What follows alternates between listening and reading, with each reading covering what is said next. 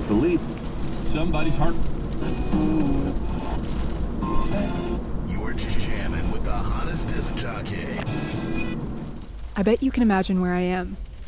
You might even be listening to this show in the same kind of space. The everyday, everyman vehicle, the hotbed of radio, otherwise known as the car. You've imagined where I am by knowing something about the reality of what it sounds like to get into a car and go. You heard the key turning in the ignition, and you heard the hum of the engine. Did you feel the rain on the window pane? But really, I'm just sitting in a studio, stringing together a series of sound effects to make it seem like I'm recording in a car. I'm playing make believe. In this make believe world, why don't you try to visualize the road ahead? You're on your way back home. Do you envision the dashed white line to our left or the hazy outline of the horizon in front? That truck was too close for comfort.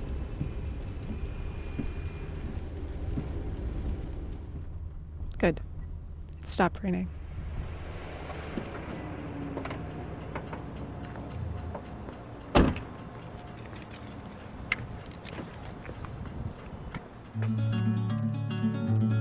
The mind's ability to envision more than what is physically present in the world is an astounding fact of life.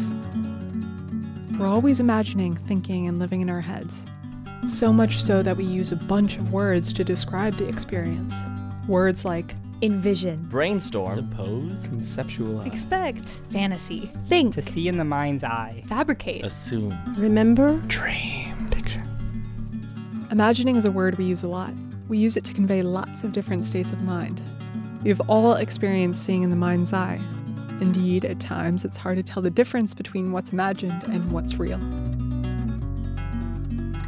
Because that space, between the real and the imagined, that's the space where we create our lives.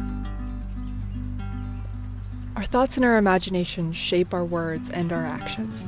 This is nothing new. We've been doing this for all our lives, so it's easy to take it for granted. And that's why we want to take a closer look and ask the question how do our imagined lives shape our reality? What happens day to day at the frontier between the worlds we imagine and the worlds we inhabit? You're listening to State of the Human, the radio show of the Stanford Storytelling Project. I'm Justine Bede.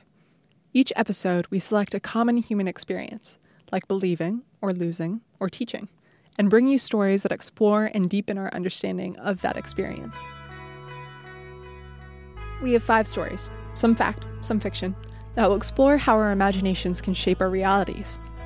Our first story tries to uncover what happened the first time we used imagination to shape the world. In our second story, a student uses his imagination to tackle one of the biggest problems of our time. In our third story, we'll travel the roads of France with an imaginary girlfriend and find out what happens when you have to break up with her. In our fourth story, we venture into the land of dreams and investigate how imagination can endanger reality. In our final story, we'll see how imagining can turn a boring reality into a dramatic adventure, but at a cost. Today, we're exploring how our imagination shapes our reality. The Acheulean hand axe looks like a dull arrowhead and is about the size of a computer mouse. This tool puzzles archaeologists. They don't know what it was used for. Maybe it was used for hunting, or maybe it was a ritual object. But our ancestors, three million years ago, went to great lengths to create it. They took a rock and imagined it could be something more. And then they made it.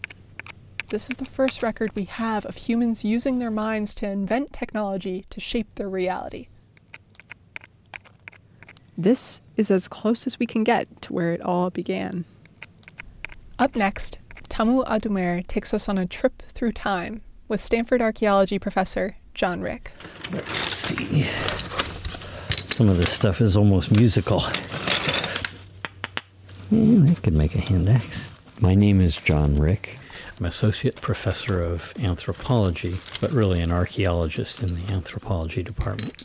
First time I saw Professor John Rick make a hand axe was in my history of science classroom. But instead of the traditional slides and bullet points, He sat perched on the stool with a deer antler and a black, glassy piece of obsidian.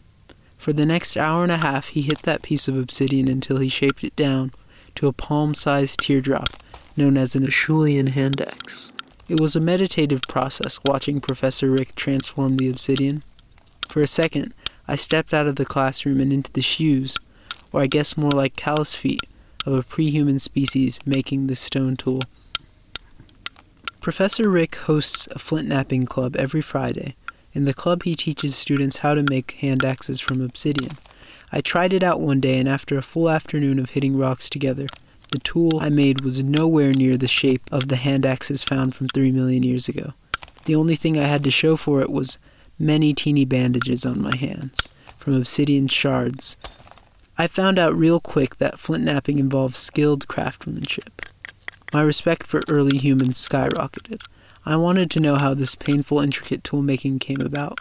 I wanted to learn what it felt like for early humans to begin shaping the world around them. So I put down my deer antler and picked up my own instrument. Check, check. A microphone, and set out to document Professor Rick as he demonstrated how early humans began to shape the world around them. Okay, so let's get a look at what we're going to work on today. Um, I have my trusty toolkit here, an old bag for archaeological finds, and I'll be using it today as some sort of a piece of padding for my knee um, and thigh to keep from lacerating my uh, blue jeans. So I'll grab a stone hammer here. Um, got a pretty good one here. It's largely round. This will be a piece of sandstone. Okay, so we've got this uh, chunk of obsidian. I guess I'd say this thing's about the size of a miniature loaf of bread, type you might get at a very classy restaurant. And so it's thicker than I want and uh, really needs to have a lot of flakes taken off of it. So let's see what happens. We'll give it a good smack here. All right. Flake traveled fairly well across um, the piece. We'll go for another one. Step down the edge a little ways and do it again. That wasn't so good. Um, we ended up with a flake that hardly left the edge. Okay, so to be just the angle has to be just right, the amount of force has to be just right, and the hold, the way I'm actually maintaining the material in my hand has to be just right. But with some good karma and good aim, this is a classic case. You can hear that there were a lot of blows struck, and that suggests that things, in fact, didn't happen the way I wanted them to, and that's very much the case. Um, small flakes taken, but we didn't get the far end off, and that's not so good. But it just means that we have to platform again, modify the surface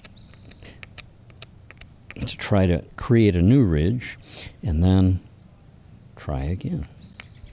Probably means a little bit more force and a slightly different angle.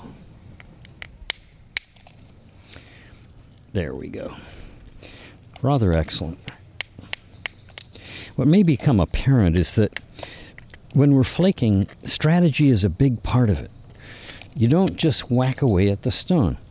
You have to really think about what you're doing if you want to get a product that is, in any sense, shaped according to one's preference. So, to develop the skill of tool making requires a comprehension, either explicit or quite often subconscious, of when I do this, I get that. This isn't quite the imagination I imagined. Imagining, in many ways, comes from an understanding of action and product. In other words, you do something and you get a certain result. At first, I thought imagining was a very abstract activity. You imagine something that doesn't exist yet. So I asked John Rick if this is what's going on here, but he didn't think this was imagination as innovation. Something different was happening. I think the, the type of imagination that I personally do is aiming for a goal. And the hand axe form is very much thought of as being precisely this sort of a goal form. It's, it's a what's called in anthropology a mental template that you've got in your head what you want to do, and you're going to strive to do it. Think of imagining something that you've seen, it exists, but you want one or you need one, and you're simply creating something that is familiar to you. My initial conception of imagination was someone sitting under a tree and thinking of stuff that doesn't exist. Just imagining stuff, not actually doing anything. John Rick is sitting under a tree, but he's not just thinking. This is another side of imagination. Imagination that is goal oriented, grounded in a template, in a tool, grounded in goals of the mind and motions of the body.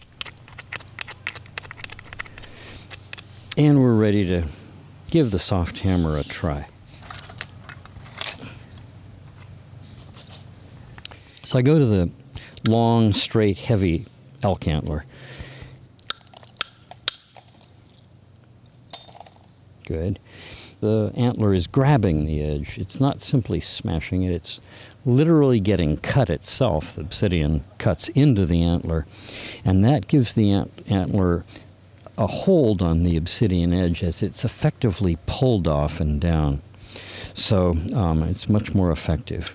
Platforming, get it ready, and now we're going to make a big request and say, how about a big flat flake or a big flake that goes deeply across the material? Answer's no. you didn't do that one right. Or shifting back to the hammerstone, which is probably the best idea. When the stone says no, you say, think again. Not about to give you the choice. Sometimes you almost get the feeling like this is an aggressive activity, with you trying to win over the stone, the stone consciously trying to go against your wishes. Um, it probably isn't the case, but stone can be very contrary at times. But the fact that this single shape, sort of the almost teardrop like elongate teardrop or pear shape that the hand axes take, the fact that that shape lasted almost a million years in all sorts of different climates and environments must have been used in many, many different ways, and it seems to have been carried mostly as a custom. The shape is something that they wanted to make intrinsically, no matter what they wanted to do with it. This talks about a whole new dimension of humans. It's really the beginnings of this very human thing to make things the same way over and over again, to have our way of doing it. For me, the most fascinating thing about the hand axe is how consistent it was. It's hard work, with very contrary stone, but humans and prehumans kept gathering deer antlers and hitting rocks to create hand axes. It's the only skilled thing that has been around for that long, and thus, when we're dealing with something that's up in the millions of years, we can talk about there being a selective environment in which humans were probably selected for their tool making abilities at some level across time. And that would mean that what we are today, only a few thousand years since stone tool making was abandoned, we still are a product in our bodies, the way our minds work, must still have quite a bit of programmed in information, and our bodies are mechanically, in many ways, set up specifically for this sort of activity. I think it's true that my body is programmed to do stone carving. When I made a stone tool in the class, there was something about the feel of the stones in my hands. That repetitive motion I made striking the stone. It was hard, but it felt natural. But when Professor Rick mentioned that we were evolved to do this, I could not help thinking that when we set out to shape one stone, that first time we set out to shape the world, what we ended up shaping was ourselves, our hands, our capacity to hold an image in our heads, to strategize, to make our imagination real. So, at the, the end of a stone tool making interval here comes obviously with when you're satisfied with what you have. In the case of the tool we're making here, what I want to do is just finish the outline form on it. Just a matter of trimming those uncomfortable areas off that don't look symmetric. So, yeah, we've got, I think, to the point where we could call this finished. It has a point, edges draw together. It has a rounded base, not perfectly symmetrical, but hey, very few hand axes that you'll see in a museum were. Um, and we don't want to be all that much better than our ancestors. Um, otherwise, it's not authentic. So I would say that we've reached the end point for this. There's a pile of flakes at my feet, a scatter of different antlers, some raw material that wasn't used, and in my hand is a small but um, definite, recognizable hand axe like tool. It wasn't there before, and now it's in my pocket. How wonderful. That story was produced by Stanford junior Tamu Adumer with help from senior producer Natasha Ruck. It features the melodious carvings of Flint Knapper archaeologist and Stanford professor John Rick. You're listening to State of the Human, the radio show of the Stanford Storytelling Project. Today, we're exploring how our imagined lives shape our reality. We often think of imagination as a way to solve all the big problems.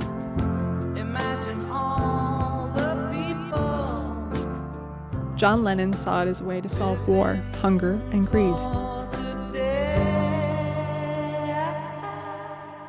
In our next story, Stanford sophomore Louis LaFair tries to imagine his way through one of the biggest problems of our time climate change. So I get to Stanford. It's fall 2014, freshman year. And everything's like in the brochures Hoover Tower, the red tiled roofs, and the fountains. But the fountains are off. It's because we're in the middle of a California drought. I see the drought firsthand whenever I walk by Lake Lag. It used to be a lake, it's now just this brown crater. Of course, the problem is much bigger than one dry lake. I hear Governor Brown issue a state of emergency. Declaring a drought emergency in the state of California. And NASA report a water uh, deficit of 11 trillion gallons. Or roughly 11 trillion gallons of, of water just to get back to normal. Stanford probably isn't doing as much as it could be doing to help, but at least Stanford appears to be trying. Each day I, I bike by empty fountains. I feel like I should be doing more to help, taking shorter showers or something. But I'm just one small person, like five foot four. I doubt I could make a big difference. My name is Louis LaFair, and I'm wondering can a single person do anything to actually help solve climate change?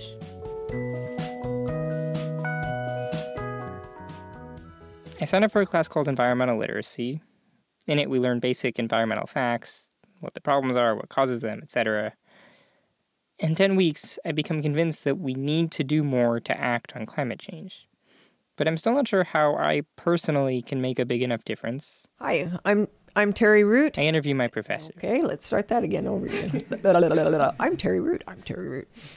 Okay, I am a senior fellow at the Woods Institute for the Environment here at Stanford University. And a Nobel Prize winner through her work with the Intergovernmental Panel for Climate Change. It's hard to get people to understand what the problem is. They don't see how how big it is we have increased the global average temperature by about 0.9 degrees Celsius. When we go up 2 degrees, which is only 1.1 degrees farther, we could lose as many as 20 to 40% of the species on the planet. When we get to 4 degrees Celsius, we could lose as many as half the species on the planet. In Terry's office, I asked my question Can a single person do anything to actually help? It seems like I'm incapable of shaping reality. I don't feel as though I can, Can do, do anything, anything personally. She tries to convince me otherwise. She uses this analogy. I always use the analogy of paying taxes. Not the analogy I was expecting. It's a lot of money for our own pocketbook, but it's not a lot of money when you're talking about the budget of the United States. Yet, you put all of the taxes together that people are, are paying all over the country, and you can fund the government. Okay, maybe not a perfect analogy, but with the government almost shutting down like every few months. But the government does fund roads and schools and a bunch of important programs. And Terry's message holds. Each person is really important, and each person can make a huge difference. So maybe I can make a difference. But how? Terry says I can shape reality in lots of small ways. Using as little fossil fuels as you possibly can. Turning off lights, keeping your heat down a little bit. You can put on a sweater. I can fly on fewer planes. Plant native plants. Drive my golden Honda minivan less often. Go out and make five friends and sit down with those friends and talk about climate change. And maybe that will create a snowball effect. Or not. These methods all still seem kinda insignificant. I still feel like I can't make a big enough dent on reality. Until Terry shares one crazy, Crazy thing. thing. She suggests I become a vegetarian. Or at least that I stop eating red meat. Because here's what I learned producing a single pound of beef takes around 1,000 gallons of water. Later, uh, I do the math. A single hamburger is about 50 showers worth of water. With this fact, I can begin to imagine that my actions matter. I can operate at a larger scale. Not just one shower at a time, 50 showers at a time. Not just a few gallons, 1,000 gallons. I finally feel like I, as a single person, can make an impact. It's not that hard, right? All I have to do is eat less red meat. It's the following Wednesday. I'm walking through the dining hall. They're serving hamburgers. I get into line. It's a long line. The friend in front of me picks up a hamburger. I hesitate. I remember what Terry told me about all that water. I pick up a hamburger anyways. I know the facts. I believe I'm able to make a difference. But something is stopping me. How can I shape reality if I can't even change my own behavior? A month passes. Sometimes I avoid hamburgers, sometimes I give in. An environmental filmmaker comes through campus. He might be just the guy I need. His name is Louie Psihoyos. His first movie was The Cove. It's about dolphin slaughters in Japan. It won an Oscar and a bunch of other awards. More importantly, it changed people's behavior. Now they're killing 65% less dolphins and porpoises in Japan directly because of this movie. This is Psihoyos talking. The Whale and Dolphin Conservation reports similar numbers. Of course, I'm not killing dolphins, but I am eating red meat. This guy might be able to help me change my behavior. I go to a pre screening of Psihoyos' newest documentary. It's called Racing Extinction. In the movie, they film some scenes using a carbon dioxide camera, like an infrared camera, except it allows you to see carbon dioxide. On the street outside my dorm, there's carbon dioxide coming out of tailpipes. I can't see it, but the cameras can allow me to see it. The cool thing about a film like this, once you see it, you can't unsee it. It's there. You know, it's like it's, it's stuck in your head.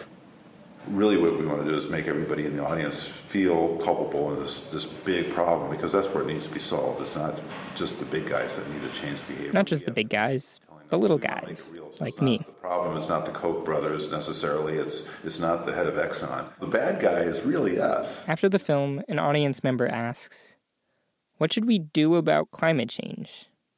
When he responds, Sirius doesn't say to stop driving cars. Instead, he says, A Prius driving meat eater is far worse for the environment than a Hummer driving vegetarian. I realize that my golden Honda minivan can make a small dent on reality. The red meat I eat can make a huge dent.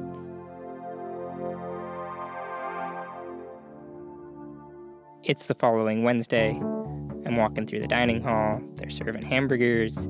I get into line. It's a long line. The friend in front of me picks up a hamburger. I hesitate. I reach towards a hamburger. I imagine all those gallons of water that went into it. And I imagine all those tons of greenhouse gases methane from the cow, CO2 from the transportation. I pick up a quinoa burger instead. It tastes better than I expect. A month passes.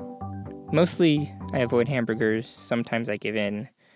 And then something strange happens. Three of my friends watch a movie called Samsara and decide to go vegetarian. The movie isn't about climate change, it's about the circle of life, etc. And I realized that what I've been struggling with isn't just climate change either. I've been trying to figure out how I can change my behavior.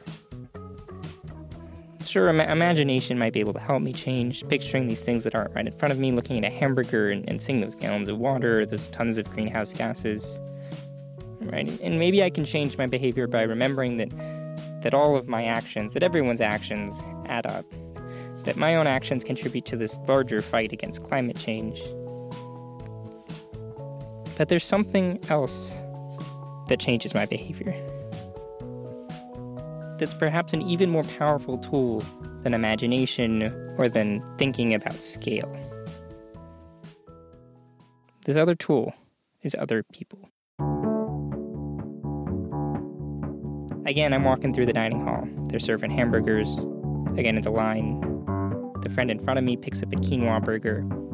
So do I. When I realize that I'm not alone, it becomes easy. A month passes, a year passes. In that time, I haven't eaten any red meat. This last thing I'm going to say is obvious. I'm going to say it anyways because it took me a while to realize. Everyone causes climate change, so everyone has to solve it.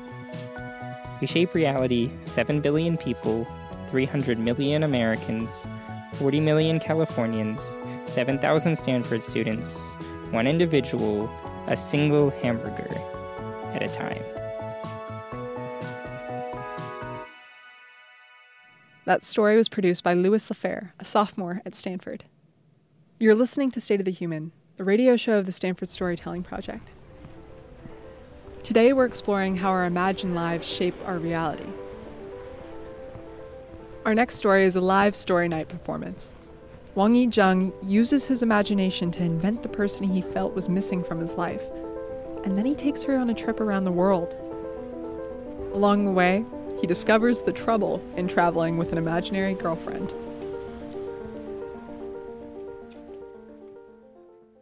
When you are writing a fiction for the first time, you think it'll become a historical masterpiece. and that's how I exactly felt five months ago. I and my friends were traveling around Europe for a month, and I decided to exploit this opportunity to write something magnificent, something beautiful, something amazing, and something romantic. I decided to write this fictional travelogue, and my wild imagination led me to create this fictional character, a Japanese girl named Sayako. And strangely, that fictional character resembled the actual girl whom I had crush on in my high school. I mean, all the physical description about Sayako perfectly matched with her, and the only thing different about them was their personality. The girl in my school tend to conceal her emotion from other people, but Sayako was more frank, more straightforward about her emotion. Just as if I wanted to hear from Sayako what I wanted to hear from that girl in my high school. On June 28th, I met Sayako in the port of Patras, a coast city in Greece.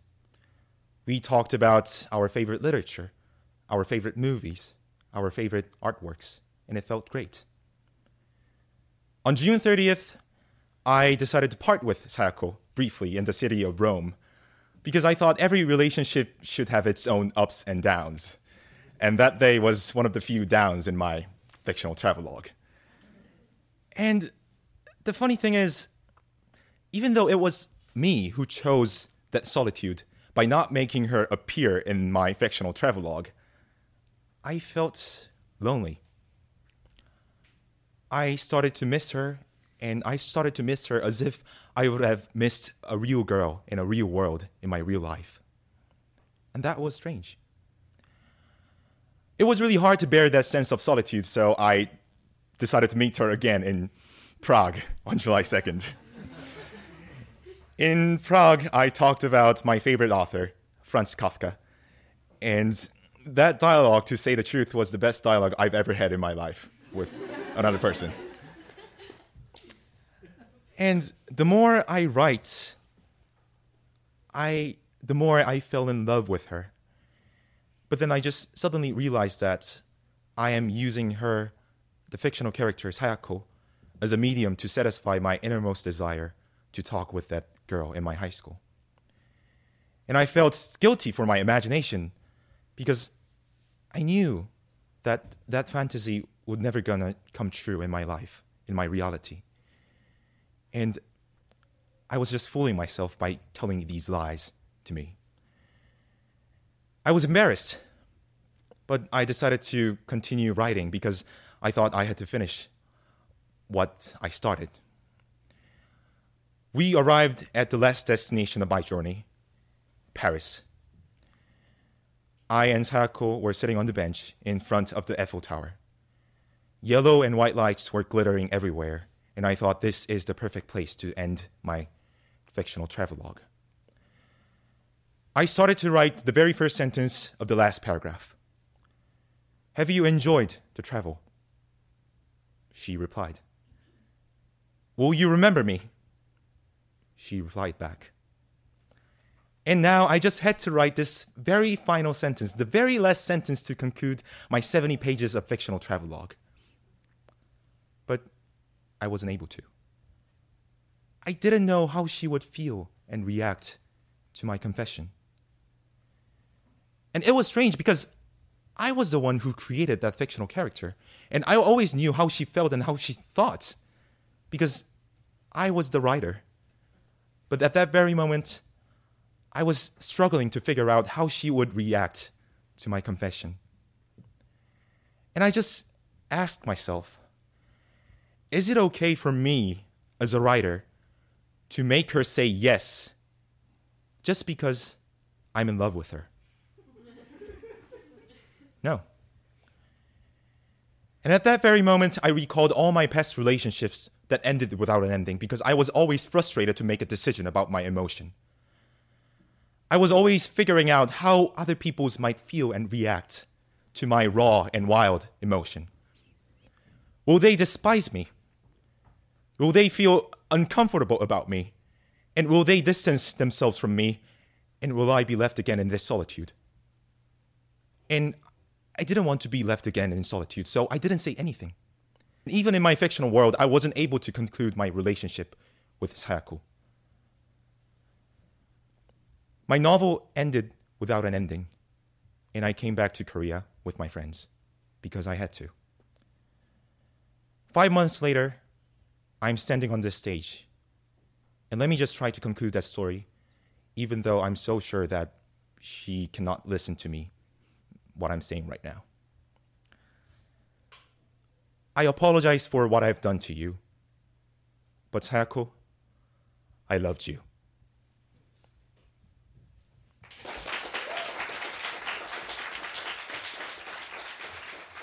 That story was performed by Wang Yi Zheng at Story Night, a quarterly live show of Stanford students hosted by Dan Klein and Michelle Darby.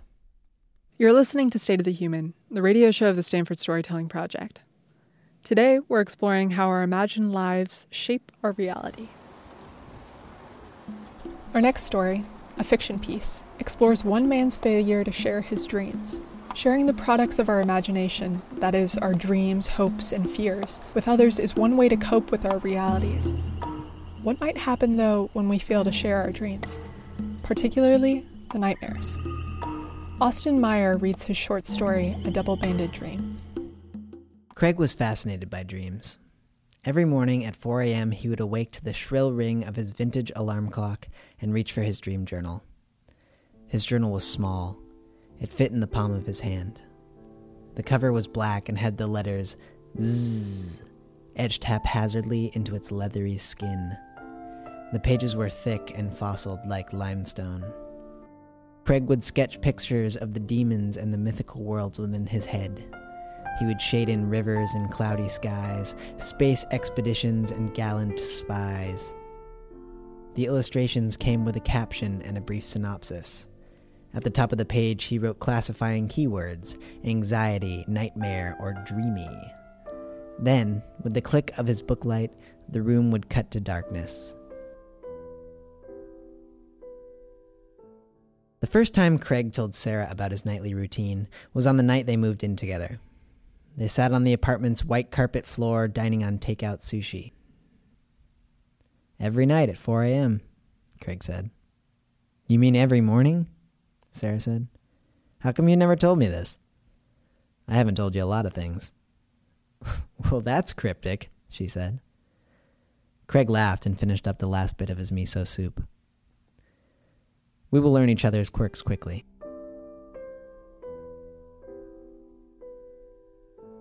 The first time Craig drew a picture of Sarah in his dream journal was the morning after their wedding. At 4 a.m. in the honeymoon suite, Craig awoke still wearing his tailored charcoal pants. Sarah, his bride, lay beside him with her eyes closed. White covers blanketed her slender body like bathwater bubbles. Craig's sketch of Sarah didn't look like her at all. His black pen bled, staining the limestone pages with an image of tangled hair, big feet, and violent eyes. Sarah's darkened lips snarled to reveal a missing front tooth. Her hands had sharp claws, and jagged lines traversed the page every which way, like cracks in the pavement. From behind a veil of eyelashes, Sarah spied on Craig with half closed eyes. She sympathized with him. As she watched his pen tangle hair and sharpen claws, she felt sorry that such a creature would crawl into his dreams on such a joyous night. Sarah watched as he wrote Nightmare at the top of the page. Before he closed the journal, Craig looked over at Sarah. She let a slender smile come over her face to let him know she was awake. But all he saw was a bride lost in her own, more pleasant dreams. How obvious do I have to be? Sarah wondered. Just as she was about to say something, Craig sketched one last image onto the page a double banded ring broken in two on the cold cement ground. That morning, Sarah never fell back to sleep. She lay awake, staring at the two faint red circles imprinted on her ring finger. Sarah remembered the first time Craig had ever seen a truly dark night sky. It was the time she first brought him from LA to her parents' home in Aspen. They all spent the day hiking and getting to know each other before returning to the cabin for dinner, where they dined on roast chicken and mashed potatoes and debated their favorite board games. It has to be the game of life, Sarah said. I'm more of a Monopoly guy, Craig responded. Sarah's father dropped his fork and exclaimed, Now that's a man's game. They spent the rest of the night holding hands snug and cozy under a fleece blanket in the backyard. Sarah pointed to constellations he had never seen in a Los Angeles sky, and Craig invented stories for the passengers on airlines passing overhead. United Airlines, Indianapolis to Las Vegas. A cool cat named Billy is sitting window wearing a suit and reading Sky Mall. He's inspecting the Lord of the Rings collector's items page and just decided to use his eventual gambling winnings to buy his girlfriend back in Indy the Ring of Aragorn. That'll make her trust him. Sounds like Cool Cat Billy is headed for pleasure rather than business, Sarah said suspiciously. Agreed. don't give me that look. Don't worry, I don't like gambling or Sky Mall, Craig said. Sarah laughed. See those stars right there? Sarah asked. That's Orion, a skilled hunter. Legend says that one time Orion killed every animal in the forest to try and impress the hunting goddess Artemis. Turns out she was not pleased. She conjured up a scorpion that stung and killed Orion. Whoa, harsh, Craig said. He should have just asked her out to dinner. But I guess not everyone can be as smooth as me. Right. Not everyone is smooth enough to ask someone out over a text. Cool cat. Sarah looked over at Craig and kissed him on the cheek. Craig blushed.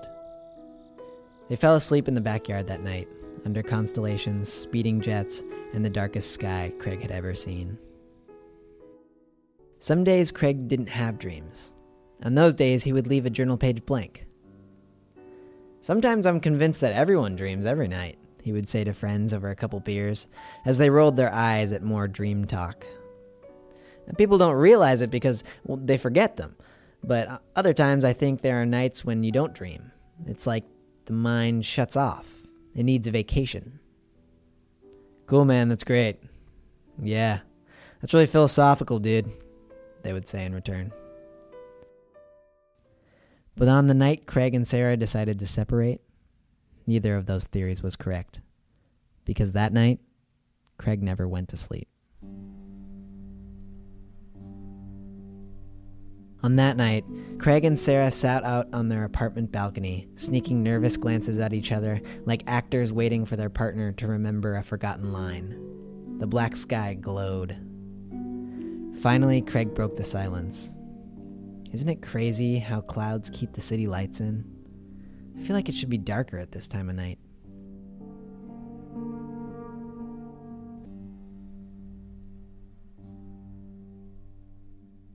I'm thinking about playing on the office softball team, Craig said, staring off into the distance. Figure it would be good to get some exercise after work. Sarah couldn't believe what he was saying. You want to have a real conversation about this, or what? I'm sorry? Craig said. I told you that I want a divorce. And you're telling me that all that's on your mind is softball? Craig remembered the first time it dawned on him that Sarah had found someone else. She had called home late after work. She should have been back by now. Hey, honey, I'm going to stay at my sister's tonight. It's been a long week at work, and I, I need to get a good night's rest. I can't wake up at 4 a.m. Craig told Sarah he could sleep in the living room, but she said that was too complicated. Found someone else? You kidding me? Sarah was shocked. Oh, come on. Here, I will pretend to be you, and you can be me. Craig, honey, remember those Friday night work calls? I was actually with another man.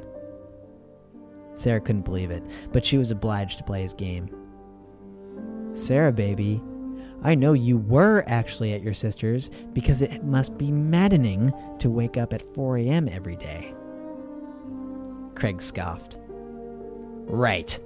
So this divorce is about my alarm? Sarah, who's the guy? That question doesn't even deserve to be answered, Craig. Why don't you ever show me your dream journal?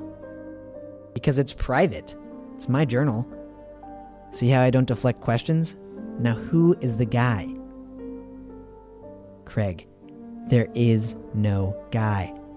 I sleep at my sister's house because I can't sleep with you anymore. Because when I do, I just lie in bed awake, afraid that at 4 a.m. I'll have to sit there pretending to be asleep as I watched you draw me as your own nightmare. A beast with missing teeth and claws, a beast that's undeserving of you. Sarah removed her double banded wedding ring and placed it on the cold cement ground. Craig stared at the ring. He remembered his own mother giving it to him years ago.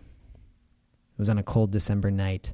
Craig sat in his room hearing the muffled arguments of his parents, the soundtrack of his teenage years. That night, Craig was awoken by his mother. I'm going to stay with my sister. Here. Craig's mother slipped off her wedding ring and handed it to him. I want you to have this. Why? Craig asked. Because your father's turned me into someone I never wanted to be. I feel like an animal. I feel like I have claws. I'm cracked and broken. But look at this ring. It's perfect. It deserves to go to a bride that will always be loved.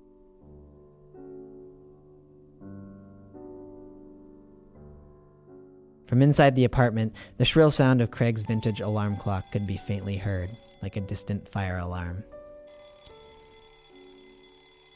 Craig and Sarah looked at each other, letting the sound of their separation wash over them. I think there's something you should see, Craig said. He disappeared into the apartment. Sarah heard the alarm turn off. Moments later, Craig returned, holding a small black journal that read Zzz 2009 on the cover. Page 29. Have a look, Craig said. It was the dream from their wedding night. The sketch that was imprinted in her mind was right in front of her. Tangled hair, big feet, missing teeth, claws, and a double banded ring split in two on the cold cement. On the bottom of the page in small print was a caption Sarah had never seen. It read, I'm afraid. Afraid that I am my father, that I will never be able to give Sarah the love she deserves.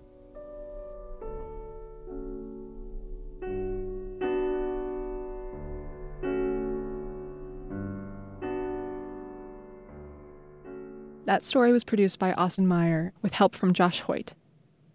It featured music by Alexander Desplat and Erik Satie. Our final story is a fictional radio drama about a people watcher who uses her imagination to meddle with reality. We all break down what we see in the world around us so that we can put it back together in our heads.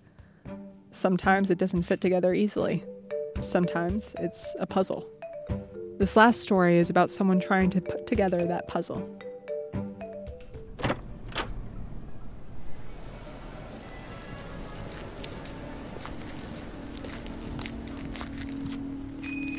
Coffee would be nice. Pancakes. Or a hot chocolate on a morning like this. a croissant would be lovely. Perhaps I'll have a mocha. Or do I want an omelette or pancakes? Goodness, decisions are difficult. I'll go to Rio's diner and see what I feel like when I arrive. Ah, so many happy couples around. Oh, look, a recently married couple gazing into each other's eyes, lovesick puppies. He's rather good looking. Why can't I have someone like that, speaking in such soft voices? Both teachers by my analysis. She's biology and he's English. High school romance in another sense of the word. And all the students are crooning over the relationship. The work's been piling up. I've received notice of a few new cases that I could take up. The most recent case involves a dispute over a coffee bean farm in Guatemala. The locals don't have enough money to hire a lawyer. I think I'll take this as a pro bono case. Whoops. Lawyers. Oh well, teachers, lawyers, helping other people. Pretty close. I'll help you with the case. We can order sushi, work on the case, and then watch a movie. I'm thinking Dirty Dancing. How's that sound? Yes. Very much in love. I'm Ma'am? spot on. Ma'am? Hi. May I get anything for you this morning? Ooh, I think I'll have a spicy hot chocolate. Wonderful. Yes, Pippa, you deserve it. And I haven't got a chance to look at the menu yet, but I'll just put my finger somewhere on the menu and choose. Fluffy chocolate chip pancakes. Hmm, no, not quite feeling that. Let's go with smoked salmon eggs benedict with avocado and goat's cheese. Yes, that sounds lovely. Thank you. Wonderful. Lots of different characters here today. Mother and daughter at a special brunch together. She must be a university student that's just come home for the holidays. They're very close. This holiday has been so lovely, and Dad and I will miss you a ton when you go back to school. You only have one quarter left. One. And then you're graduating. I want you to consider your future very carefully. I know that sounds scary, but it's coming around the corner. And it's time you started thinking about jobs. Yes, Mum, I know. But I'm thinking about doing a second degree. You know, perhaps I can get a scholarship or something. Score! Whoops. Did not mean to say that aloud. But yet again, Pippa is correct. Where are our cheese omelets?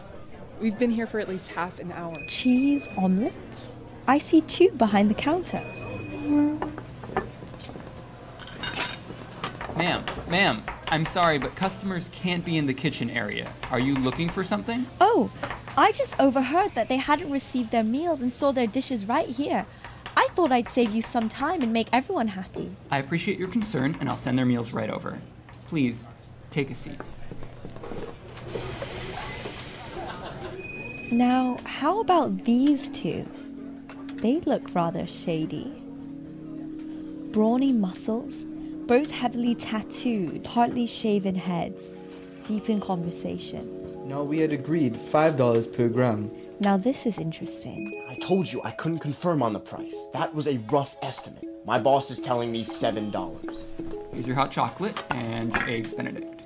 Thanks. My crew can't afford that. This is the very best. Look at the whiteness of the skin. Is that what I think it is? You're just as expensive as Federico, and I know his goods are reliable. How can I confirm that this isn't fake stuff? I've heard all sorts of things about fake products from China dumplings made out of cardboard, walnuts filled with cement, fake chicken eggs. God knows what you could be selling me. That is an insult. I am highly reputable and you know it. This is just a ploy to get me to lower my Okay, prices. okay. okay. I doubt you're selling me fake products, but I'm willing to go $6 tops. Is that a deal? $6. Agreed? Agreed. Great. Let's get out of here. Dude, we have to pay the bill. Oh, right. Shoot. Hi, hi. Hey, could we get the bill? Could you split it between us? On its way. Thanks. Oh my, I'm pretty sure they're dealers. Hello? Hi, I'd like to pay the bill.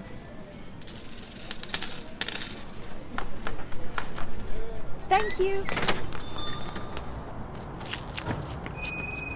Yes, I see them. Standing in an alleyway? Should I call the police?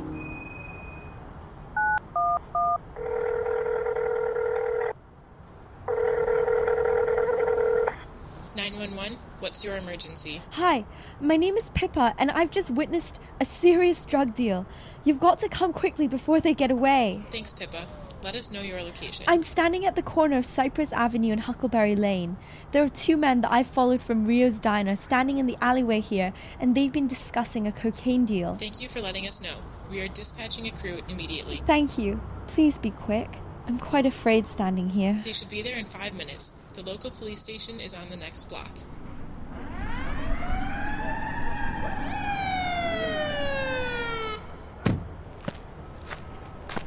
Hi, are you Pippa? Yes, the dealers are right down there. You're under suspicion for drug dealing. I'd like to take you to headquarters in order to carry out some questioning. Wait, Hang on a second. we're chefs. Our restaurants are right here. We've been trading white truffles, completely legal.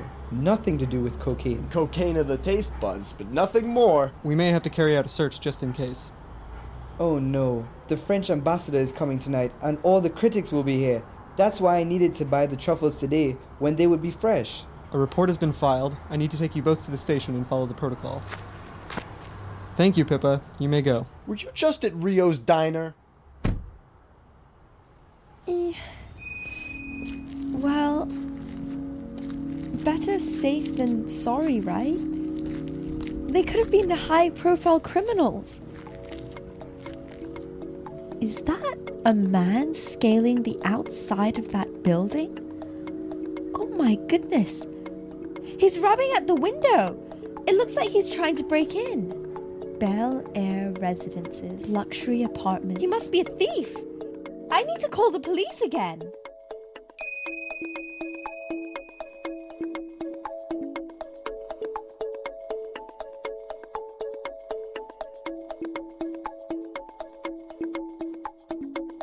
That story was produced by Amabel Stokes and myself, Justine Bede, both juniors at Stanford University.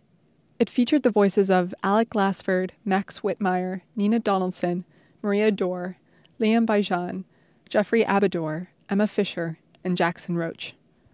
If you want to hear about the music and sound effects we use, check out our website, storytelling.stanford.edu.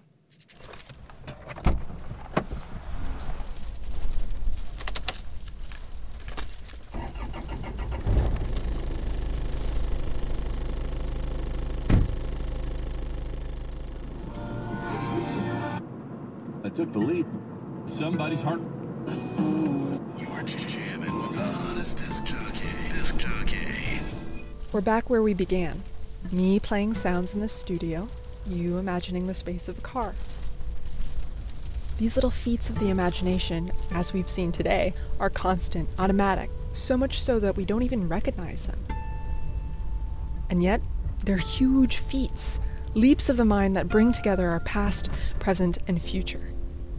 Our imagination fuels our reality, just like our reality fuels our imagination. They drive along the road together. Together, they make the road we travel on. They shape our journey. We use imagination to grow and evolve, not only changing ourselves in the process, but also changing the world we live in.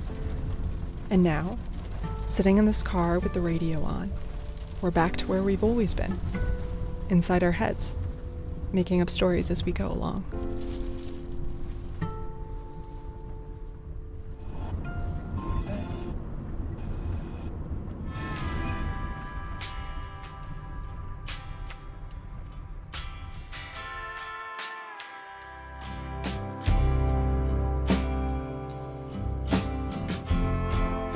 Today's program was produced by Justine Bede, Natasha Ruck, and Jonah Willinghans.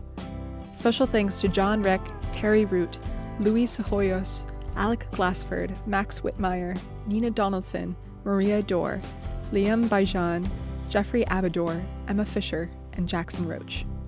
Thanks also to Tamu Adumer, Josh Hoyt, Louis Lafair, Amabel Stokes, Wang Yi Zheng, Austin Meyer, and Jake Warka, as well as Claire Sean, Christy Hartman, Will Rogers, and Albert Gahami. If you want to hear about the music and sound effects we use, check out our website, storytelling.stanford.edu.